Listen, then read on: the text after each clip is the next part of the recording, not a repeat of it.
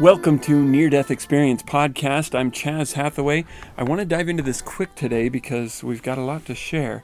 I uh, I was going to move on and uh, to another uh, source for uh, near death experiences, but I finished the chapter, just the first chapter, reading on my own um, from Visions of Glory by John Pontius, and I was astounded at some of the things that I found and it's it's beautiful and it's and it's really so simple in terms of the actual what he did. And yet the the things that it offers is insights into the spirit world and the mind of a spirit if you will the our minds as spirits that I I can't pass this by. This is so cool. And I believe this chapter this whole first chapter is offered online as a free sample um, so it's not like I'm diving too deep into copyrights. Plus, we only get to page 35, and we haven't been reading everything. We've been only sharing snippets. But uh, I highly encourage you to get this book. And I, I hesitate to recommend books when I haven't read the whole thing because I haven't read the rest of it yet. But again, this is Visions of Glory by John Pontius, and he's sharing the experience of one named Spencer. Um, so I'm going to dive right in. Uh, uh, remember again, uh, Spencer is in the hospital. He's died on the uh, table uh, from an allergic reaction to the uh, the blood whatevers, and and they're call, they've called a code blue and got people working on his body. He is. I, you know, I'm trying to recall whether at this moment he's still at his bedside.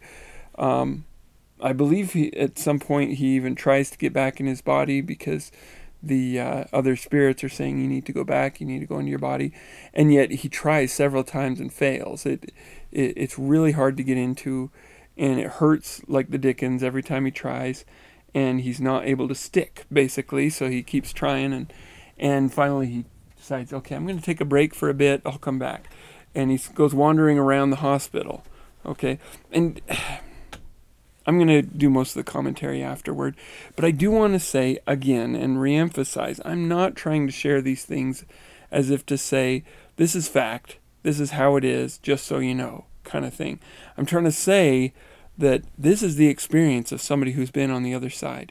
What it means, how it applies to each one of us, I don't know. I can only guess, but this is just fascinating. Okay, uh, continuing on, he says, uh, it, it, he was he sees many spirits around okay and, and as, as he's looking around wandering around and he's describing these spirits a little bit. He says there were spirits there who did not realize that they were dead. It uh, did not realize yet that they were dead or they refused to accept it. These were quite peculiar to me for they tried their best to act like a mortal even though it was clear to me and every other spirit present that they were dead I could understand why they didn't know they were dead. Being dead and being a disembodied spirit is a real existence. You still think like you did. You still love and hate just like before your death. You can still see people, spirits, and your own body. You can touch spiritual things and and spirit beings and feel them. So it is a real and concrete form of existence, even though mortal things like walls and furniture can be seen and sensed but not but cannot be manipulated by spirits. I'm not sure if every spirit has the same spiritual perception I did, but I knew that their lives were real to them, even more real in some ways because they could come and go to places very quickly and walk through walls and do things mortals can't ima- hardly can hardly imagine being newly disembodied, did not feel like the death they had expected to experience, where you just became unaware or non existent forever. So to them, they were not dead by their previous understanding of what constitutes death. These spirits were gathered around like mortals, talking to them as, let's see, these spirits were gathered around mortals, sorry, talking to them as if the, they thought that the mortals were listening to them. But the mortals were completely unaware of them, just as my wife was unaware of me. These disembodied spirits were trying to get mortals' attention by various actions, including shouting at them. These spirits were dressed like normal mortals. They had little glory around them. I began thinking of them as recently disembodied spirits. These spirits who had recently died maintained the look, manner of dress, and shape they had while they were mortal because they seemed to still not believe they were dead. One male spirit was speaking to a young woman who appeared to be his daughter. He was upset about his business and how she had been handling it. He was shouting at her, You need to listen to me. But she had no idea that he was even there. He acted like she was just ignoring him, and this seemed to infuriate him even more. He was demanding that she do certain things with his business and his property, and he was perturbed about whatever it was she was doing wrong by his thinking.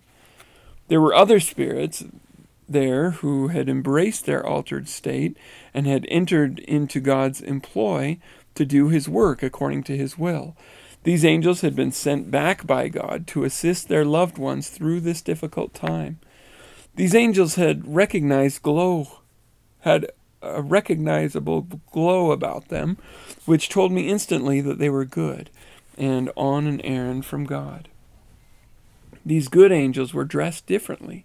Some angels wore robes, while others wore old fashioned clothing typical of when they had lived. They were there to assist the mortals with things that were happening. Some were sent to assist and prepare mortals for their own death. They were speaking comforting words, giving instructions, and teaching. Even though the mortals seemed unaware of their helpers, if they were listening with their hearts, they were comforted and they began to glow with the same uh, to glow the same as the angels who were assisting them. Some of these good angels were there to minister to the spirits who could not accept their own death. These angels were dressed in white robes and were glorious to look upon. They were following the disembodied and confused spirits, speaking to them when they could get their attention and enfolding them in their glory. They had joy in their labors and purpose in their actions. They were, they were there commissioned of Jesus Christ. I understood that all of these angels were family of those whom had whom they had been sent, whom, to whom they had been sent. Some were recent ancestors like parents and grandparents. Others were from long ago. Okay, I'm going to jump a little bit here further down, further on. there were also evil spirits in the room. They were there to tempt mortals, disrupt the work of the angels, and cause any harm they could. They delighted in their in their mischief. These spirits had no light about them, but at all, but seemed to emanate darkness. These evil spirits were not readable to me. I knew some things about them, but not their identity or history. They gave me a bad feeling even to look at them. They seemed to be able to change their shape to mor- morph into some other shape if they desired. I realized that a spirit who has never been mortal has no definite spiritual shape. I saw some of these evil spirits appear as a child, others as a man in a business suit or a beautiful young woman it became evident to me that the unborn spirits could choose their shape, just as Satan did in the Garden of Eden by appearing in the shape of a snake. This was the first time I realized that spirits who never receive a physical body had the ability to appear any way they chose. They could take on the appearance of a living individual if it helped them deceive or fulfill their assignments. They could appear as the image of a grandfather, a dead prophet, or someone's wife if it helped in their deception. They are out to do great harm as much as they can, and they did not like it that I could see them. Most of the evil spirits were there on assignment. They were trying to create fear, confusion, and distress, anything that kept the mortal they were assigned to from hearing the message from the angels of light who were also there. Not only did they speak to the mortals to afflict them, but they laughed and mocked them, and delighted in their pain and fear. If they could have convinced another mortal to stand up and tor- torture or torment their assigned target, they would have done so in an instant. They were evil beyond any definition of evil I had before understood. Most of these evil spirits were there by commission from their master. They were not just out wandering the earth looking for mischief to do. When they realized that I could see them, they moved away from me, sometimes vanishing and reappearing in a different part of the room. I realized I could communicate with them, but I had little desire to do so, and they refused to do any more than glance at me before they moved away. Wow. wow. Uh, we're going to come back and talk about these things later, but let's jump again. This time, several pages here. back to a little bit of a positive note. Okay, um, I paused for a moment. excuse me. And this is while he is clearly wandering the hospital. He's uh, wanders into an office in the hospital. He says, I paused for a moment to let the flood of information settle into my mind. As I had passed through the desk, I realized that it, it had been made from three different trees. I saw each tree. I knew them from the moment their seed germinated until they were harvested, milled, and crafted into this desk. There was a living component in the wood. It was intelligent but had little will. It was content to be wood, and it was pleased that someone had chosen it to be shaped into this desk. It was a roll top desk and was quite beautiful. I knew that the desk understood the love the craftsman had put into his work on the desk. The desk also felt pure and worthy because it had never been used in anything that offended God. Because it, it had never been used. That's interesting. It had never been used in anything that offended God. I want to say much more about this phenomenon of understanding physical things, but words fail me. I understood the emotion and motive of the man who cut down and knew his name and all about his life, too, as I did everyone who ever touched or used the desk.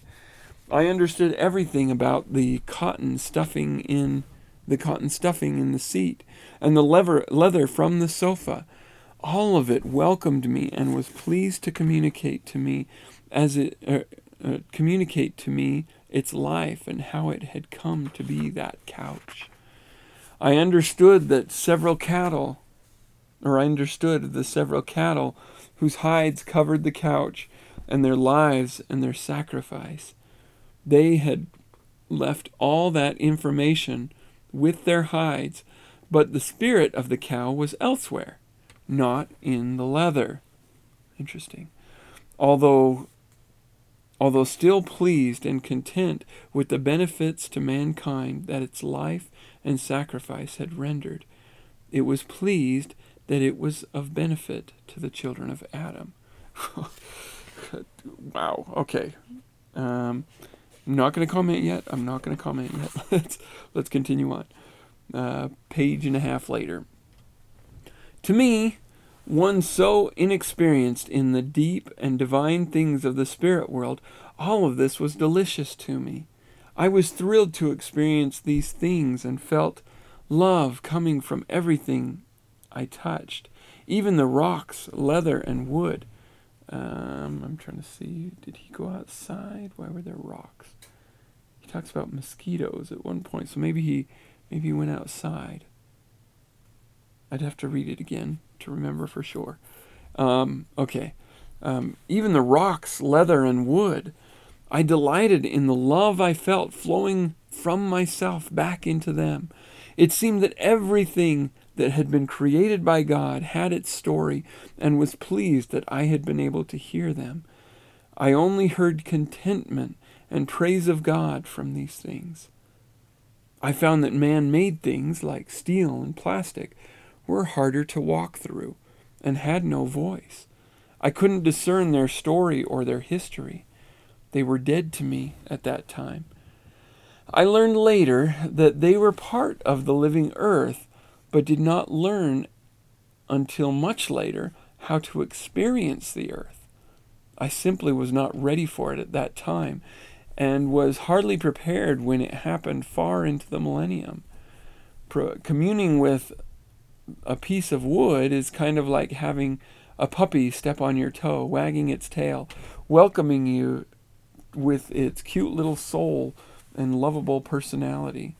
Talking with the earth is like having a planet land on your body, bearing the weight of a great, great intelligence, of a perfect knowledge, and a flawless memory of all good and evil that has existed on her face, and of the cries of the righteous blood surra- uh, sounding up through the centuries for justice, of immense sadness, godlike patience, and the most joyous rejoicing in its final deliverance. It is to stand face to face with a brilliant or with a living, brilliantly intelligent being the size of a planet who is both loving and angry, anxious and patient, having been true and faithful in all things. It is not only something Let's see. It is not something one can prepare for without great spiritual experience and divine preparation. I was quite interested in the rocks and, and natural stonework, whose voice was ancient, predating the formation of the earth. It remembered its creation and luxuriated and rejoiced in being beautiful and useful to man. I found that I liked rocks they all magnified Christ. I liked their company and sense of timeless patience and eternal worship of Christ.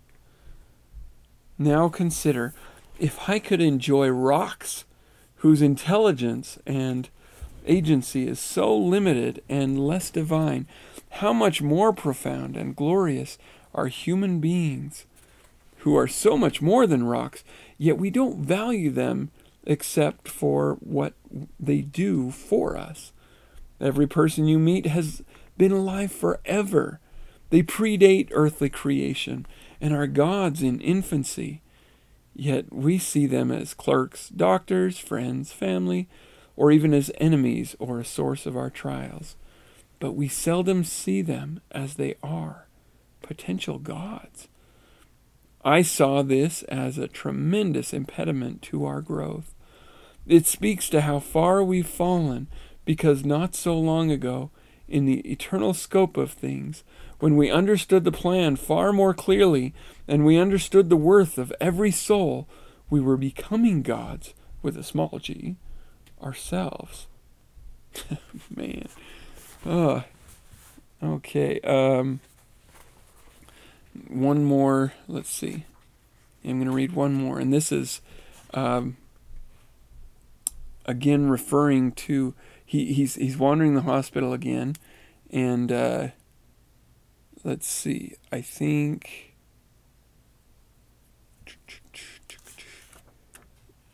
I am trying to remember if it says whose office this is or what. Um, okay. So he walks into another office. Okay, he says, he says, I found a few items in the hospital that were saddened by how they had been used by their owners.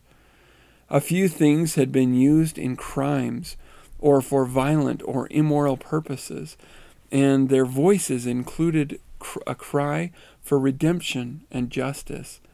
It was not a shrill or piercing or unpleasant sound, but it was unending and carried the vivid details of the injustice I knew that the object itself was not diminished or condemned, but that it waited with patience or with patient expectation for the day of redemption. I walked through a wall into a nice office. It was more nicely furnished than the others, with beautiful pictures on the walls or ornate and ornate furniture, wooden furniture.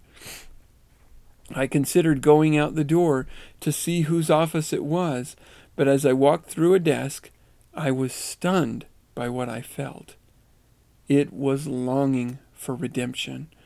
I re- realized that recently a series of love letters had been written on this desk promoting an affair that ultimately would injure many people.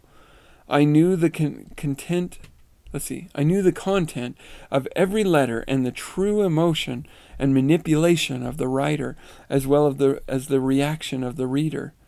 I moved away, not wanting to remain in that stream of torrid details. I went through the couch, and it likewise testified of the same affair and un- unrighteous events that had occurred here, some recently. I could not find any place in that beautiful office that was not saddened or offended or crying for redemption. Okay, that's that's I'm going to stop there. But again, we're only 35 pages in and this is a 300 or no, sorry, 260 something page book. Uh, I can't wait to read the rest, but we're not going to read it all on this podcast. If there are particular things that I come across later on, maybe I'll share them. But this is going to be the last of the three um, so three of three uh, podcasts uh, about this book. But oh wow, okay. So let's talk about some of this. So he talks about how there are spirits, and I assume in the hospital, you know, I should say this, uh, with all that he saw, with all the spirits that he saw, you know, you would think that it was this madhouse of spiritual activity. You know, these evil spirits, good spirits, spirits that didn't know they were dead, and and, so forth. That it was just like cram packed with people or something. But but it helps, I think, to keep in mind that he had this deeply, widely insightful um, perspective on things. He could he could sense what was going on in the next room, in the next room, and and while he was wandering the hospital, it was like uh, it seems to me that the closer proximity he had something, including passing through something, um, the closer proximity it was, the more insight he had into the particular thing. He may have been able to sense, you know, for example, how many cars are in the parking lot or whatever,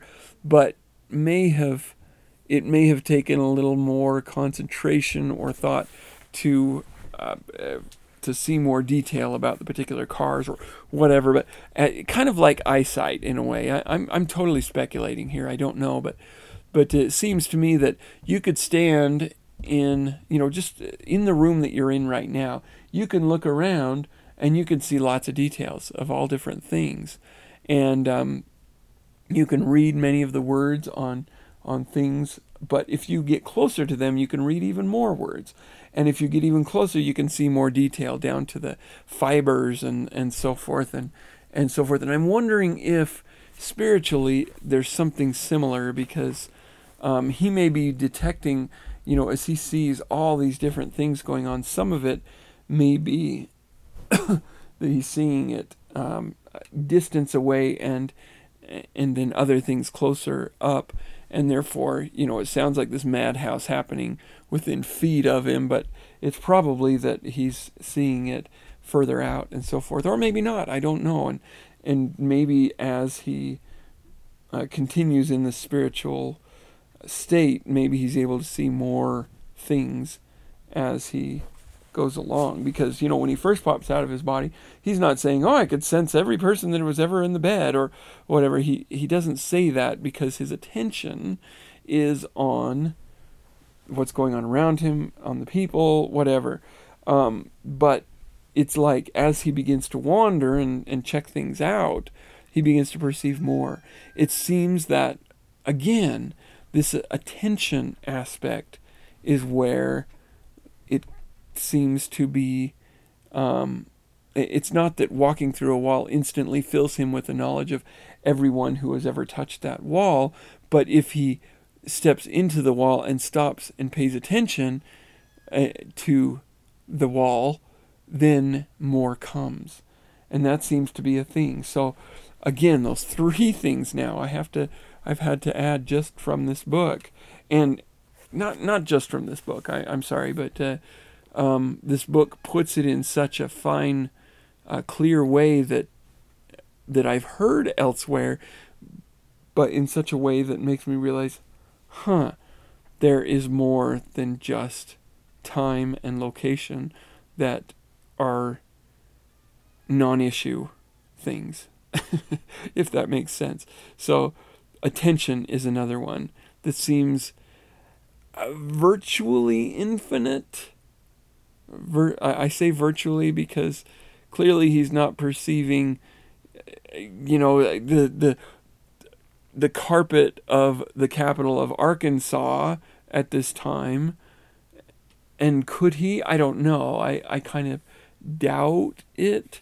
But it seems virtually infinite in the sense that anything around him, he can perceive it in whole. And if he passes through it, he can perceive even more and perceive the people who have been there, know their names, their, you know, their occupations, their hopes and dreams for what they did. I mean, ah, there's, is there any end to, it's like everything around him is a conduit into more knowledge about that thing and its history and the people who have passed through. You know, wow, crazy stuff.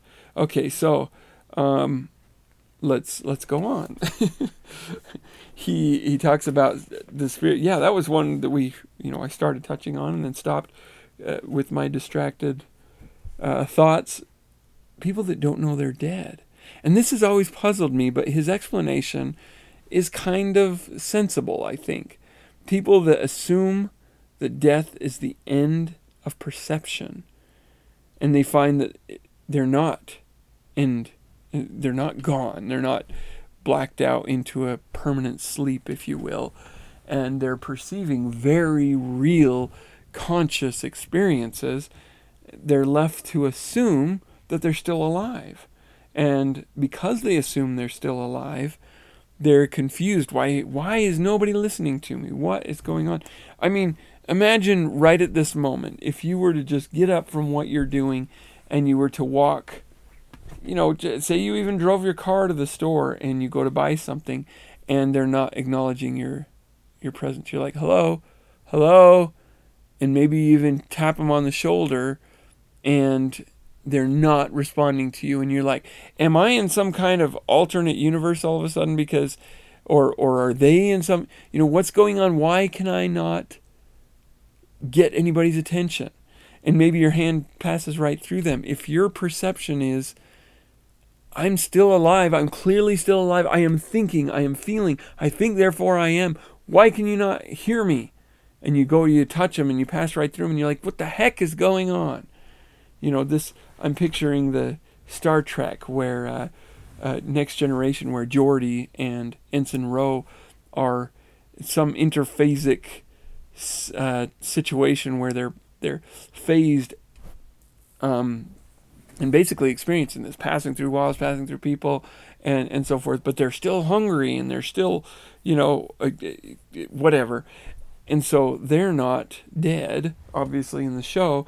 And I'm picturing people in this experience that don't believe that death is just a transition into another phase of existence. They may keep thinking that they're alive for an indeterminate amount of time. And there is, from what this says, there are spirits that are trying to help them. Um, those who have gone on to the light and then been sent back by God to help mortals, others to help these spirits who have died and don't know that they're dead, and they're only kind of getting the attention of these people who are dead because they're frustrated and they're like, what? You know, and these people are probably thinking, what? You want me to come toward this light, you know, be abducted by these weird aliens? No way. Or I don't know what they're thinking. But you can see the potential for people's struggle with being convinced that they're dead. Uh, you know, if you start looking at it from the perspective of somebody who deeply believes they have a conviction that death is the end and so they're not done. They're clearly not done. They're continuing feeling more alive than they ever did. So how can you say I'm dead if I feel more alive than I ever have before? So anyway, okay. let's go on. The section about evil spirits. This is a little bit disturbing and also offers many explanations for many things that we've heard. Think of the some of the distressing near death experiences we have of of the horrible torturous things that some evil spirits are doing to to people. And you're like, what are they doing? Why would they do that? They can go into this infinite joy and love and experience the universe and so forth. Why are they doing what they're doing? And while we don't fully know, there's some interesting clues in this. Okay, there are, it says, it became evident to me that unborn spirits, meaning spirits that never even came to earth, could choose their shape. What is it about being born, it makes me wonder, that gives you this permanent shape of me as I look right now? And I'll apologize if it gets noisy in the background. My uh, son just asked permission to vacuum in the background, so you may hear that in a bit here. apologize. But um, so they can take on any shape they want. I would assume that they probably have a default shape like uh, dead people do, and dead people seem to take on the shape, their default shape of their body. This is totally, I mean, I don't even know where to go with this except to to be in awe at it and to you know, this goes on an interesting shelf, if you will. I can see some. I, I have questions about this, and and like, but what about? But what about? You know, but it does explain some things, as he says. He says, just as the snake, or I'm sorry, the just as Satan did in the Garden of Eden, appearing in the shape of a snake. So apparently, an unembodied spirit, a uh, pre-body spirit, um, can look like a snake or look like any other person, which is interesting. Which also brings on the question does that mean a post mortal spirit can also take on those shapes, but that their shape as the individual they are is their default shape, or maybe I, you know, I just don't know. And, uh, you know, I, one of the, uh, Christian concerns with this, as well as my own faith, um, which leaves me wondering, well, what does that mean then? Is the question of are being created in the image of God. What does it mean to be created in the image of God if uh, if we don't have a specific shape? And, and it doesn't say that they, well, it does say, it says in here um, that spirit, a spirit who has never been mortal, has no definite spiritual shape. Now that seems very disturbing to us, except for the fact that remember those who go to the other side, they seem to they see someone and without even I mean they may be in this blaze of light such that you can't recognize features, but they totally know that is the individual. They see their whole self. They they sense their entire you know it's like vision is kind of like you know the taste of a person uh, in, in mortal uh, uh, perspective. What what does your son, for example, taste like? Well, I I mean, I whether or not I even know, I I I don't know.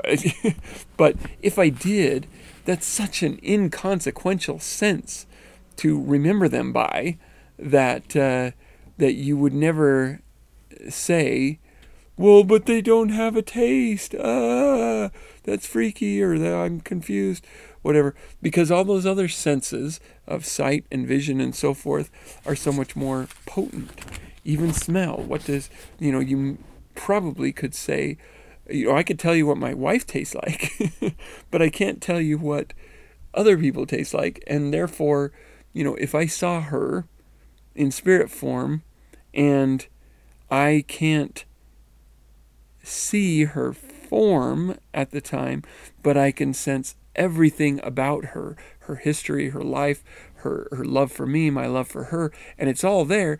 What does sight even matter? It's like taste, you know. It's like uh, who cares, you know? And chances are that actually is there. All those senses, all, for example, the shape.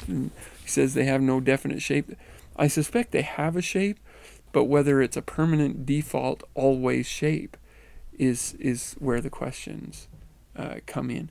And this is something that's just like, whoa, okay, you're you're stepping to a, a range that I I'm not sure I'm fully ready for, but I I have a shelf for it, which is which is I suspect there's truth in this and this and there is something to it. I just don't know what to make of it in terms of a lot of our infinite um, nature. So, what does the infinite, deepest, uh, most fundamental part of ourselves that has existed for eternity, what does that look like? Or does it have a look at all? I, you know, wow, crazy. You know, I don't, I don't understand, but I'm fascinated by it because I don't understand it. He says, uh, and this is this is something that um, brings on a an aspect to this whole thing that I think is really valuable to understand. He's talking about again these spirits that didn't don't have they were never born to earth, but they are evil in their intentions. He says they could take on the appearance of a living individual if it helped them deceive or to fulfill their assignments. They could appear in the image of a grandfather, a dead prophet, or sometimes or, or someone's wife if it helped in their deception. Okay, I don't want to go too far into this because we're already, you know, 37 minutes almost into the podcast, but this is worth noting. You know, I'm really into studying near death experiences and understanding the spirit world, the spirit realm, my own spirit, what I can or can't do, as well as, you know, my connection to my Heavenly Father. That's very important to me. But this factor, and I have heard other experiences that seem to confirm this, it's just given in such clear wording here that it, it kind of um, validates what I've understood from other near death experiences, and that is that spirits can imitate the spirits of others, meaning the, the look, the appearance, the, uh, the, the sound, uh, whatever, all these earthly senses that we're familiar with of a loved one. This is the reason why I hesitate to do a lot of the things that many near death experiencers do in confirming to confirm uh, what they're learning. And they will go to a psychic medium for example and talk to them and make a connection with a grandmother grandfather uh, a parent whatever. And it's not to say that that's not possible.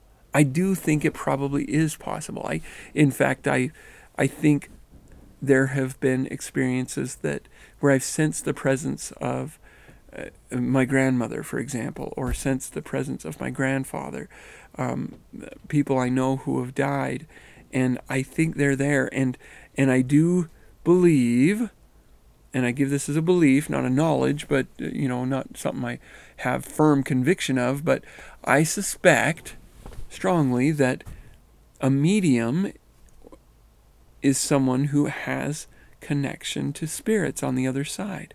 I also suspect that many who do, you know, for example, uh, um, past life regressions and so forth, have a connection to spirits on the other side. I think that's probably the case. And the reason I think so well, I'm sorry. The you know the reason I think you know we, it's clear from uh, many near-death experiencers who come back and have these after effects that they have connection to the other side often and can commune with spirits on the other side. Here's my concern. What is to say that the spirit that is being connected with on the other side is not a dece- deceiving spirit?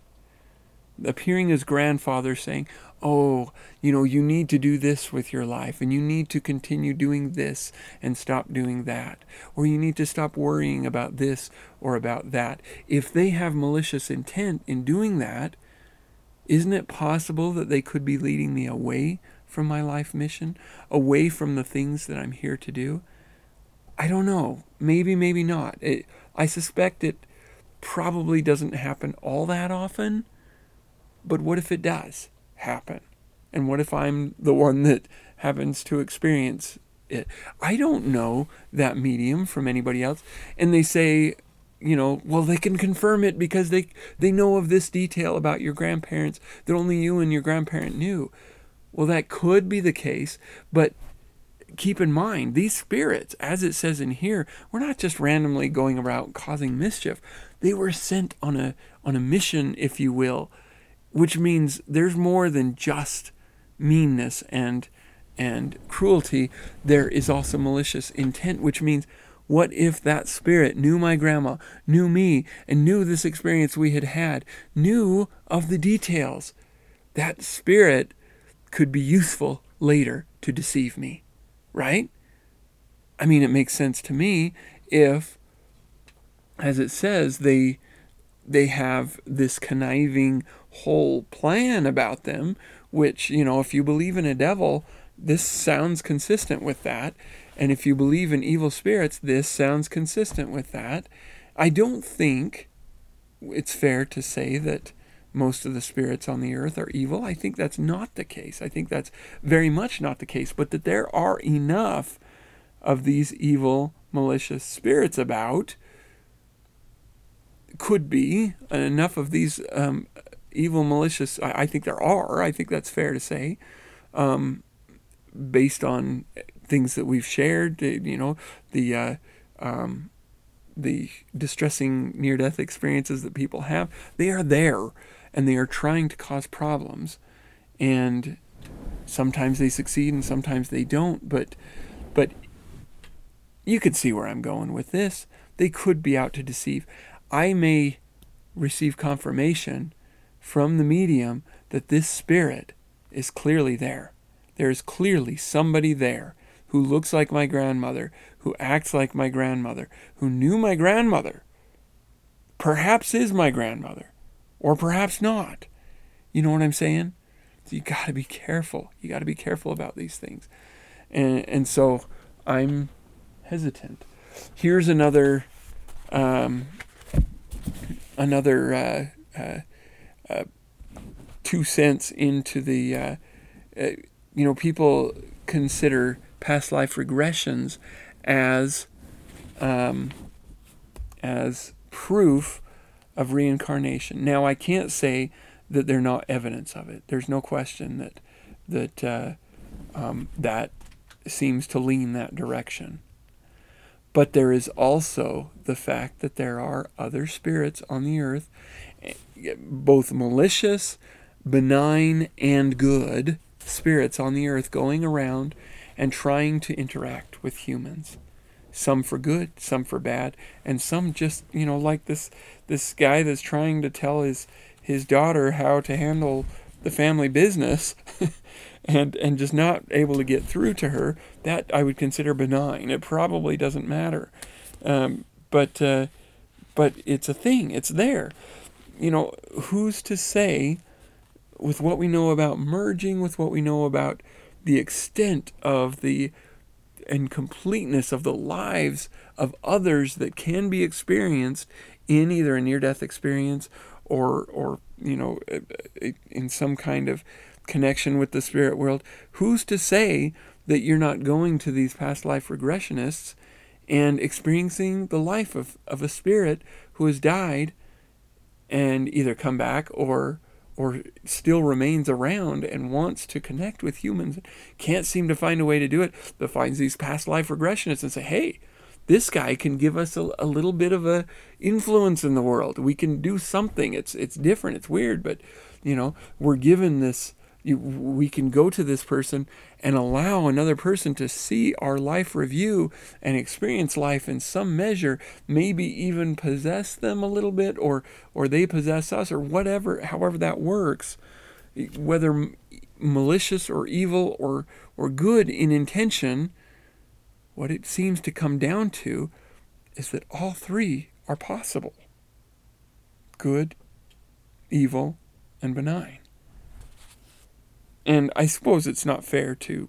place everything in between good and evil as benign, but I, I'm just saying that as a as a way of saying there's there's a whole spectrum of things to consider in all of this. So if you're considering going to a past life regressionist or or to a hypnotist to see pre-earth life or whatever, just keep in mind that there are spirits of all kinds and they are learning as we are. They may have some incredible advantages in their learning uh, as we see from these kind of experiences, but uh, it's not to say that everything, you know, it, it's kind of like it's like we're children and we try to trust adults. And so we think, well, most adults are good. So if I just go to this random adult and and seek their help, you are you going to get help from them? Well, probably because most adults are good enough to do that, but not all are. I think that's that might you might say that's a good comparison. I think it's fair to say you can trust your parents. Okay? You can trust those who love you and, and who you've proven to trust, but you may not be able to trust all adults. And in this case, it, it, you know, um, the comparison is there are good spirits. And you know you can trust your parents. You know you can trust God. Okay? Pray to Him. Don't be afraid to pray to Him. In fact, you always know you can pray to Him. But you can't trust all spirits. Anyway, okay. I took that a little long, but I think it's something that was really, really worth saying because this this is one of the reasons that uh, that I share these things too to say there is so much going on, and I think we should study and I think we should understand everything we can about God and the spirit world and our and our own spiritual capacities and so forth. But be careful. Be careful. Okay.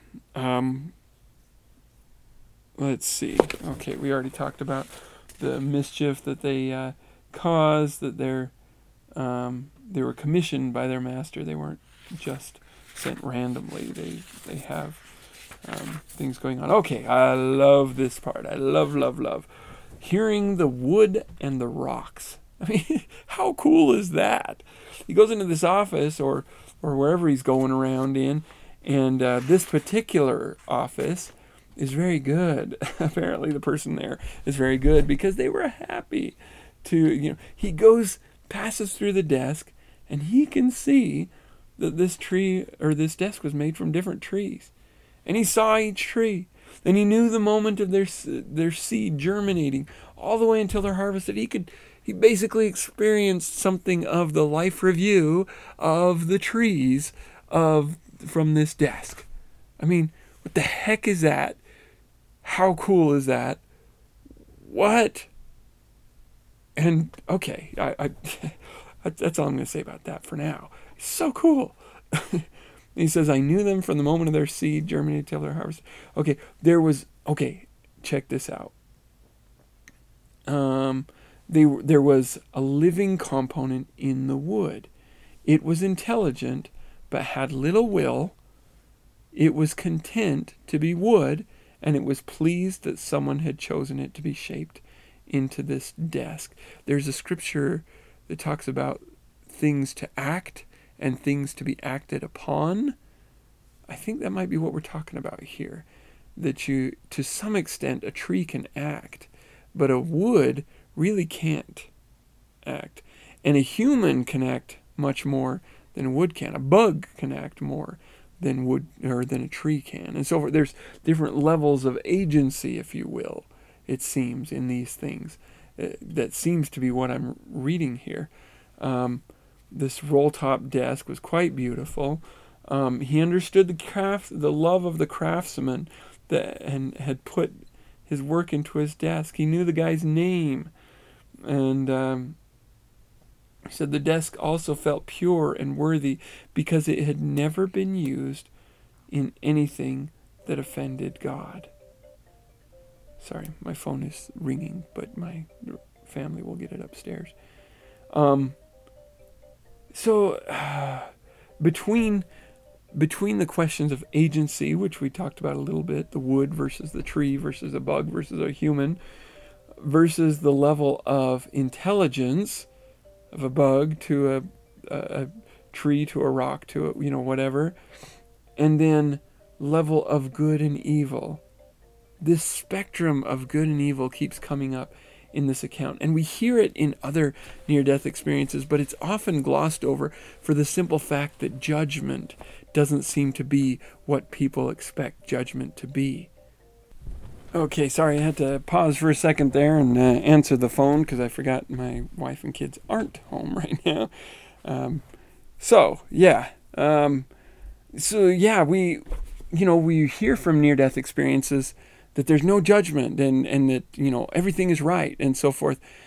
And yet you hear from them also that you see the effect that you have on others and it, you know, you see the harm that it does and you see the whatever. And if you don't, you know, it, it's not like we're trying, they're trying to say that, that it doesn't matter what you do ever because nothing matters. Um, because they are saying we don't want to do harm and it's about love you know and that seems to be what it comes down to is the good and evil seem to be acts of harm and acts of love acts of hurt and suffering and unkindness versus acts of love and devotion and unity and so forth. And uh, when you think of for example i mean you know we talk about no judgment and yet you know he talks about uh, this kind of lurid uh, um, relationship that's taking place um, on a particular desk, not this one that he's, or not the first one that he sees, but in another office. And it's a very nice office, he says, more, more nicely furnished than most, even, and beautiful pictures. And he says that he's suddenly shocked as he passes through this desk at it's calling out for um, what's the wording that it uses? Longing for redemption. That it's seeing that that uh, it had been used for in crimes or for more. Let's see. Oh, well, it says that some objects in in the world have been used uh, by their owners for crimes or for violent or immoral purposes, and that that causes them to sorrow in a way. And um, and so there is something of good and evil, just not the uh, um, fire and brimstone kind of hatred type of uh, justice that we seem to um, associate often with judgment. So again, it comes back to that to that question of what what is meant by judgment, what is meant by good and evil Okay, he uses the word evil a lot. He's, he, as far as I can gather so far, he's a religious person, so that may be um, why he's using that term instead of um, saying, you know, something like the outcomes and the and suffering and, and so forth, the the consequences and and, and such. But um, but it's interesting to me, and there was oh, I did want to. Uh, read again, or uh, not read, um, did want to discuss where he says, I found that man made things like steel and plastic were harder to walk through and had no voice. I couldn't discern their story or their history. They were dead to me at that, that time. I learned later that they were part of the living earth, but did not learn until that much later how to experience the earth. And so he's going to go on and talk about, uh, in, somewhere later in the book, I, I assume, about how to interact with the earth, which I can't wait to read that. but uh, he talks about how the hides of the cow's leather, um, and this is what's interesting to me. Uh, when you think about the wood, he can rem- he can see the trees that they came from and their their whole lives. He can see the life uh, and name of the uh, the craftsman who made it. And then he talks about the couch, the leather couch. He says, he says, I understood the several cattle whose hides covered the couch and their lives and their sacrifice. They had left all that information with their hides, but the spirit of the cow was elsewhere. not in the leather.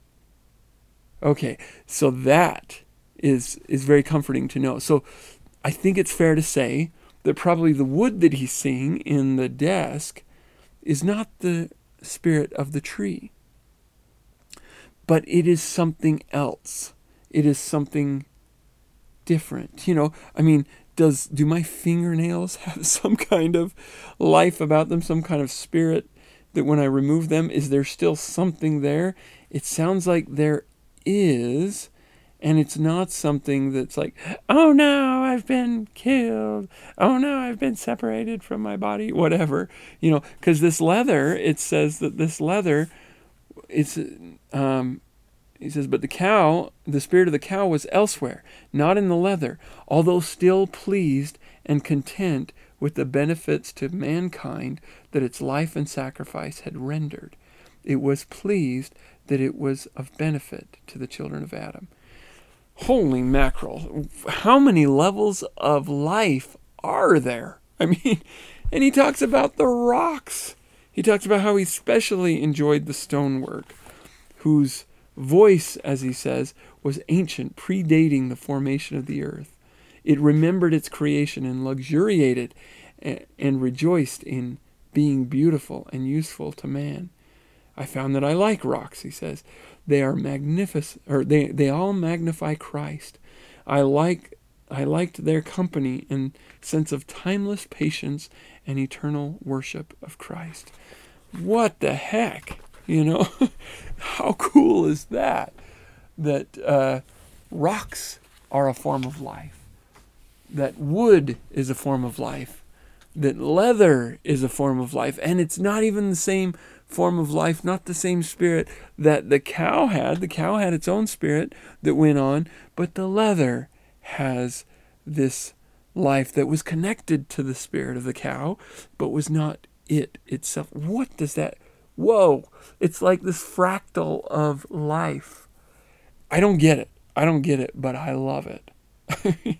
There's something there that's just cool. Now, was that leather and this is totally going off the deep end too, but was that was the use of the leather in the making of the couch something of the creation of a thing, that couch, that gives it a new form of spirit? I don't, uh, or or that invites in a form of spirit. I I have no idea. That's really crazy out there. But you know, there was another place where we'd read about buildings having a form of spirit. And I, I don't understand that. I don't get it. It doesn't make sense to me. And yet, that whole spectrum, no, that fractal form of life seems to be a thing. And how cool is that? So, uh, mind blown. Let's just put it that way. I, I, I'm going to have to um, read this again, and I'm going to have to watch for other in other near death experiences for this idea of inanimate objects having spirits. I mean, even the idea of rocks kind of having spirits, I I can almost accept that even more than the couch. But some part of me resonates with this idea of a couch even being a form of life, not the same level of life that a that a tree or a bug or a you know a cow or a person is, but having another form of life and rejoicing in it. And you know what?